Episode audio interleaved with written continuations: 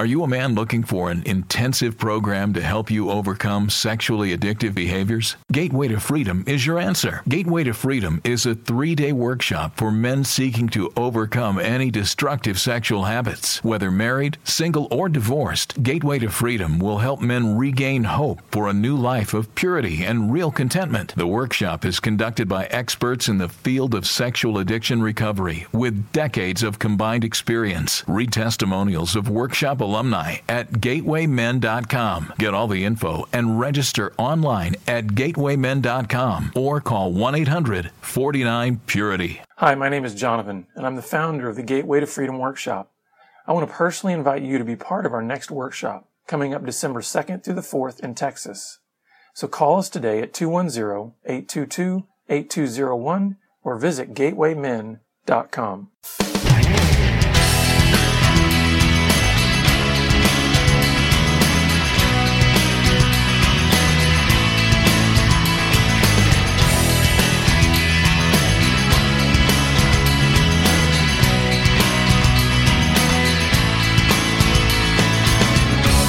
Welcome to Pure Sex Radio, training men, educating women. Are you ready to get real and start living each day in purity? This dynamic program is designed to educate, encourage, and equip listeners with the tools necessary for living a life of sexual purity. Pure Sex Radio brings you the best in mobile talk radio. Listen to real life struggles, learn how to overcome lust, pornography, and sex addiction, and get serious about purity. Your hosts for Pure Sex Radio are Jonathan Daugherty and Stephen Cervantes. Jonathan is the director of Be Broken Ministries and founder of the Gateway to Freedom Workshop for Men. Stephen is the founder of the Hope Counseling Center. Visit us online at puresexradio.com. And now, please welcome Jonathan and Stephen on Pure Sex Radio. Good day, radio listeners. Welcome to this edition of the Pure Sex Radio broadcast. We're glad to have you here with us. My name is Jonathan Daugherty, and I'm here with Stephen Cervantes. How are you, my brother? I am good. I'm glad to be here. I'm excited. Yeah, we're we're excited about finally starting to feel like we're getting some fall weather around here in, Mm-hmm. in Texas, and so it's feeling good. But listeners, we want to thank you so much for um, being part of this program. We always appreciate your feedback. We are so grateful for your partnership. Uh, if you would like to learn about the ways that you can come alongside and partner with this ministry, simply go to puresexradio.com and click on the donate link. And in this session, we are going to be talking about some of the responses that we've gotten from men who have uh, attended and participated in our Gateway to Freedom workshop. And if if you're a guy out there, whether you're single, married, divorced, whatever, if you are a man who is saying, "I, I just feel stuck," or "I I need to." I need to know what it's going to take to really overcome the strongholds and the sexual struggles that I've got in my life. We have had hundreds of men over the years that have come through the Gateway to Freedom workshop and kind of had their their aha moments and been able to really get some breakthroughs and see incredible transformation in their lives. And if you would like to learn more about the Gateway to Freedom workshop and how you can attend an upcoming workshop, simply go to gatewaymen.com. That's gatewaymen.com or you can call us toll free at 1 800 49 Purity. So, Stephen, why don't you share with us where we're going to go with some of these guys' comments? Well, do you release the podcast on Tuesdays? Is that when you release them? Usually, if I'm on time, usually they're Tuesday afternoons.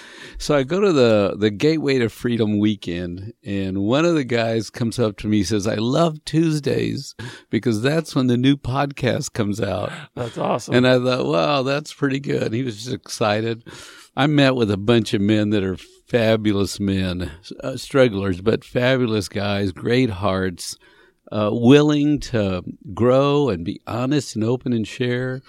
And uh, this last retreat, I mean, it was from 18 to 60 or something. It was just a broad spread and in terms of their ages. yeah. And so uh, I'm excited because I asked, may I, you know, write some of your comments down and use them to bless other men? We never say a name, but uh, every man says, absolutely, you have permission. So these comments given by brothers are for brothers, and and this is for wives too. It's for mm-hmm. educational purposes across the board.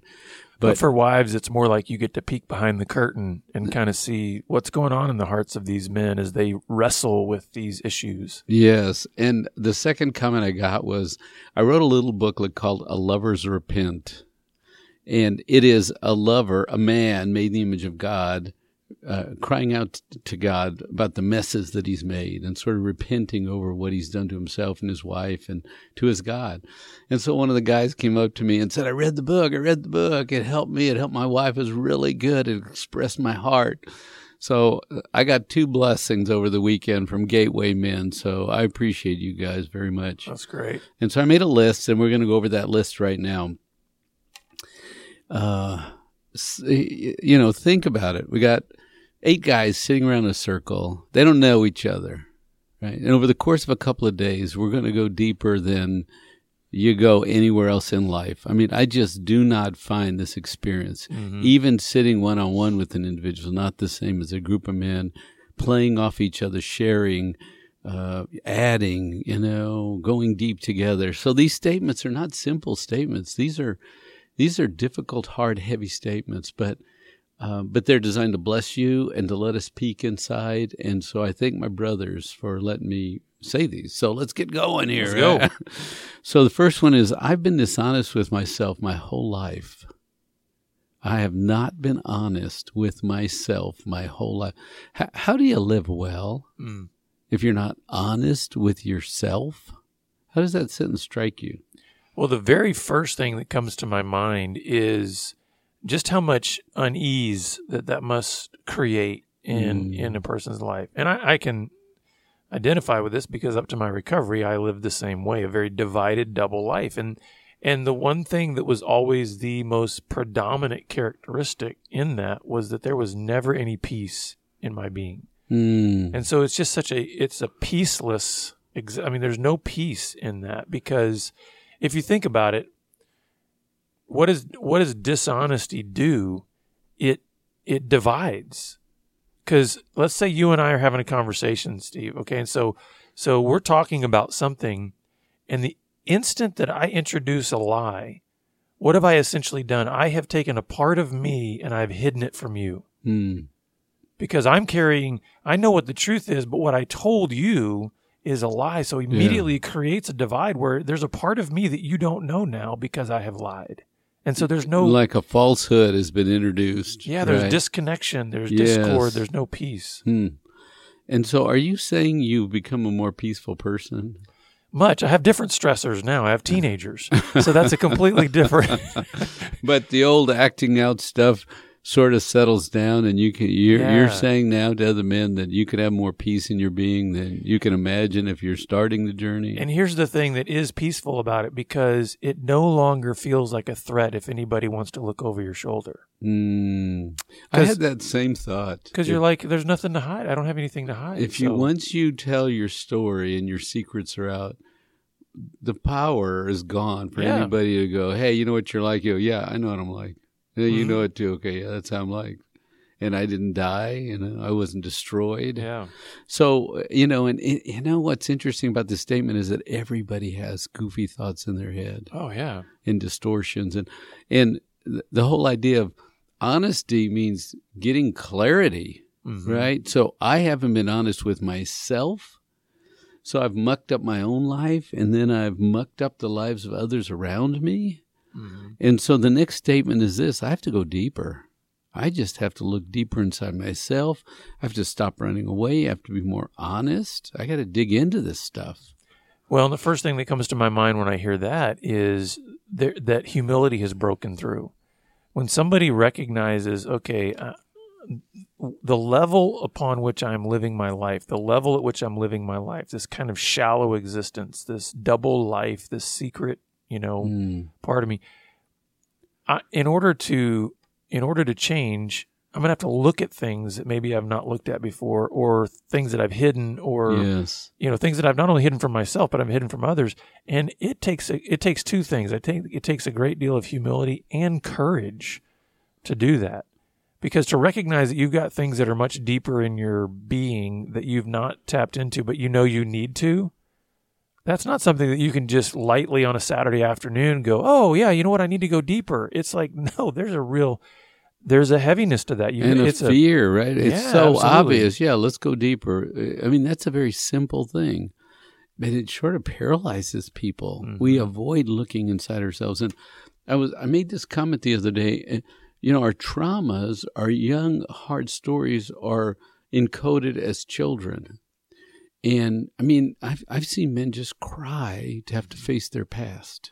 Well, and if you think about it, all the things that we hide, there is a reason that we hid them. Hmm.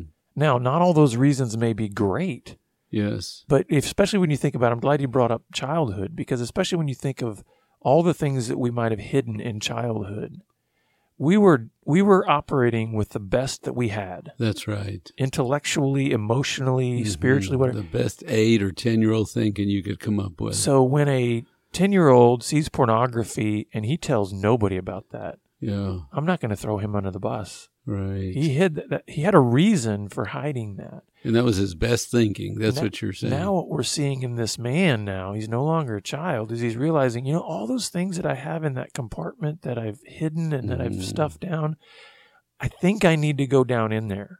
I- Yeah. I, think I need to do some cleaning up in there, but it's very scary. And so it takes humility and courage. yeah, and that. so the reason I was going to say, why is it hard to go deeper inside ourselves? Because uh, all of our stories are encoded as kids 8, 10, 12, whatever, young, however young we are. And we think we have to go back and be that again. Mm. Right? Oh, yeah. We forget we're old and we will never be there again. yeah. But it's overwhelming. Every time you think about it, you, you it's almost like if you have to go back there, you have to be that vulnerable kid again. It's like I'm not going back there. I'm never going to be that again. But by by that thinking, we hinder ourselves. And you know what? As you're saying that, I'm thinking maybe that's why these groups at the Gateway to Freedom Workshop are so powerful because now they have some men around them, maybe even men they've just met, that are saying, we can go there together. You don't have to be the alone kid anymore. You don't have to be the, the kid that doesn't have brothers, does, doesn't have, you know, Mm. advocates for you as you go back. So I think there's Yes. that's where some of the strength in the group comes is you don't have to go deeper alone. That's right. And you know what's exciting? I when I hear a brother talk about a sexual struggle, I'm a sexual being too. Mhm. I'm a male too. I came up through teenage years too. It was confusing and difficult to me too. And so you hear things that you thought that never was spoken before. And it's like, I thought that too. Oh, you thought that too? Mm-hmm. Oh my goodness. And it, it's just, there's such pleasure and almost childish delight in going, really, really, as we finish growing ourselves up, if you will. That's good. So one of the gentlemen said this. He said, I tried and tried and tried to please my mother, but my mother would never be pleased. She could not be pleased. So I went to plan B. I rebelled. And not only did I rebel, I tried to hurt my mother with my rebellion. Now think about that as a kid. That's, that's what you said. It was some of our thinking, our best thinking. Uh, if I can't please you, fine. I must be some defective bad thing. Well, then I'll act like a defective bad thing.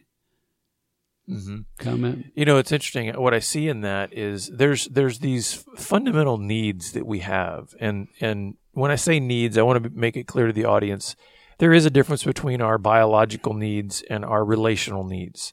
So, for instance, if I don't get affirmed in my life, I'm not going to biologically die necessarily. You know, if I don't get food and water, obviously I'm going to die. So, when we talk about needs, we have to understand there's there's a distinction between biological and relational, but it doesn't diminish the power and the effect of those relational needs. Just because your body may not physically drop dead if you are not affirmed as a child Hmm. doesn't mean that it doesn't have really def- destructive effects. And what I see in this is I see a little boy that's saying, I want my mother to affirm me. It's a legitimate need Yes. for her to say, I'm proud of you. You did well. You're Mhm. mine. You know, and when that didn't happen, his only recourse at whatever age he was here was, I'm going to, I have to adopt a revenge model. And so one of the things that I think is so important is to recognize that again, our responses that we have in childhood are not baseless. There was a reason why he went to this model. The reason was a legitimate need was not being met. Now, did he adopt a really healthy model for trying to address? No. no, but he was a kid. Is the best he could come up with. The fact that he's recognizing this now is, you know what? I think one of my core problems, I think one of the core things that started sending me askew was the fact that this legitimate need of me needing to be affirmed was not met by my mother. Mm. And therefore, I started a different plan. And you know, in the end, he said, "I rebelled, and I'm, I was going to hurt her." But who got hurt? Also, He did, yeah. He got hurt, and he got bad training. He got a bad uh, self-image, right? Because he had to start be, believing he's the rebel and acting like the rebel, and so it ends up messing him up f- for years, Mm-hmm. right? The stuff that starts early, it's woven in there, quietly laying down in the program. So the this other gentleman said, when my wife gets angry and upset and hurt, and she's telling me how disappointed she is, I just turn, tune her out, disconnect, and walk away. Mhm. And he said, I think I've been doing that all my life. When somebody's mad and angry and showing displeasure, I just zone out, disconnect, turn around, give my backside, walk away. Mhm. Now, you can hear survival in that, right? You can hear coping in that. But when you take that into adulthood and you get married, and your wife says, okay, let's talk. But wait a minute, I'm struggling, I'm sad, I'm mad, I'm hurt. And you turn and walk away. She goes, what? Well, I think one of the things that's uh, for our listeners, if this is something that you do yourself or that you are in relationship with somebody that does this, I think it's very important to understand like where did this start? Because so many times there, there can be a lot of different factors for this. I, I can relate to this one quite a bit. And I think for me personally, the reason that a lot of times my MO is, hey, disconnect, run away, you know, just get away from the conflict or whatever, is that somewhere along the way, I picked up the idea that if somebody presents a problem to me, I must solve it. So what happens, Stephen? How long do you have to be alive in life to have people that tell you their problems, and you realize that, you know, maybe one percent of them you have a solid answer for how to solve it, Right. and so a lot of times what that means is if you're going to bring me your problems and if I have a if I have a mindset that says, well, my the, my Yes. paradigm that I'm coming from is I have to solve them, then if I don't have the solution, I feel very inadequate, I feel very confused, I feel very powerless. And so it's And- easier for me to just turn away. You know what's interesting is that you're you're sensitive to a person in pain, Mhm. right? I'm in pain and I'm telling you my pain and I'm bringing my pain to you and my pain is bad and you're here and I'm telling you pain. And you're saying, "Wow, this is a lot of pain. I'm just one guy. How can I, you know, fix all this pain?" So you're saying just the tendency is to move away, disengage. This is too fiery hot, too intense, too much. And that's just one way to look at it. There could be a whole number of different reasons why this Mm-hmm. individual learned the pattern to disconnect whenever confronted with something difficult. Uh, there, you know, Yeah, there, and, there could have been all kinds of factors. Right, but you think eh, the bottom line is poor training, right? And- Nobody said, "Hey, wait a minute, I'm just going to talk." When somebody's telling you a problem, just listen. The problem's between them and God. The, you know, it's a great gift you give, listening and keeping yourself here, and and letting someone talk and get their their, their thoughts straightened out, and you know that's a wonderful thing, right? But if you don't have that training and you don't know that, Mm-hmm. that you're going to your plan. Yeah, and I think some of this is just, um, especially if if you're married, then if a if a wife is coming to her husband and sharing 14 things at once, Yes. some of it is just kind of male hardwiring. That if we're jumping around from box to box to box to box i mean there's he's still stuck in box number one trying to figure out well what was she talking about here?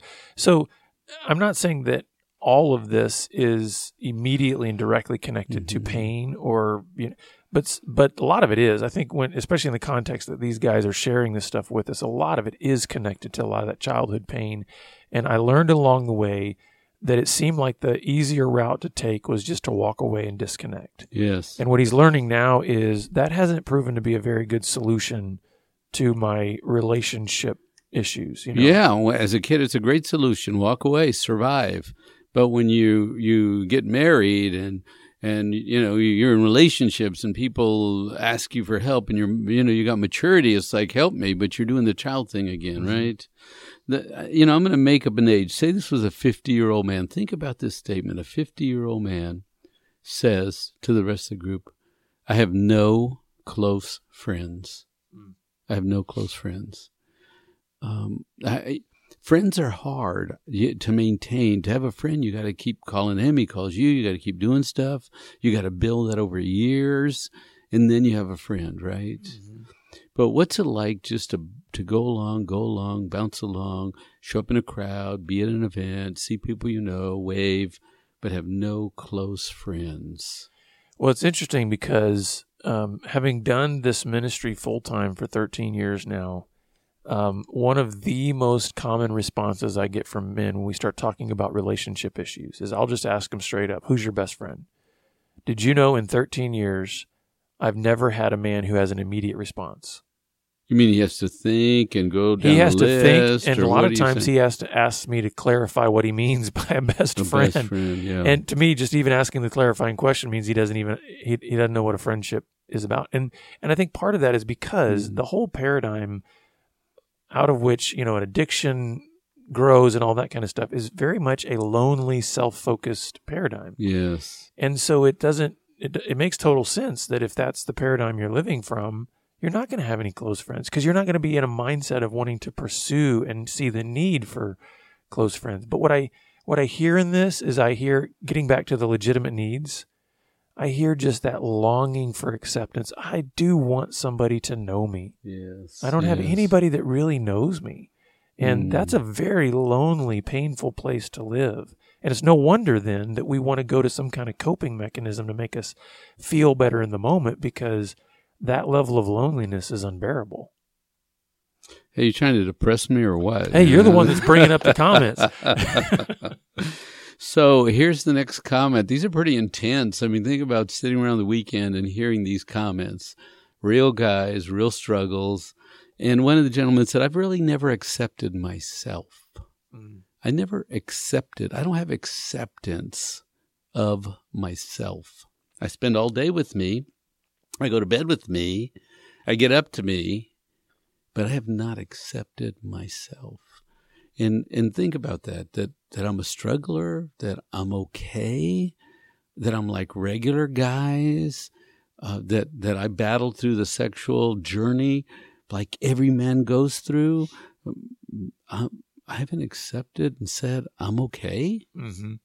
You know when I when I first saw that one and heard you you say it, the first thing that came to my mind is I think this is very very true for many who have actually grown up in a religious household.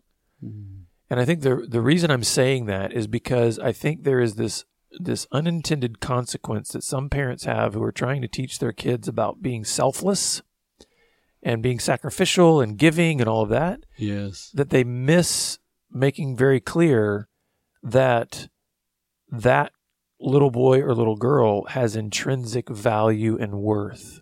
Mm-hmm. That they are worth caring for, that they are worth embracing themselves, that they have a value that, because so sometimes I think some of the, the well meaning religious training of being selfless and giving and sacrificial for others causes a little child to think, I must not be important.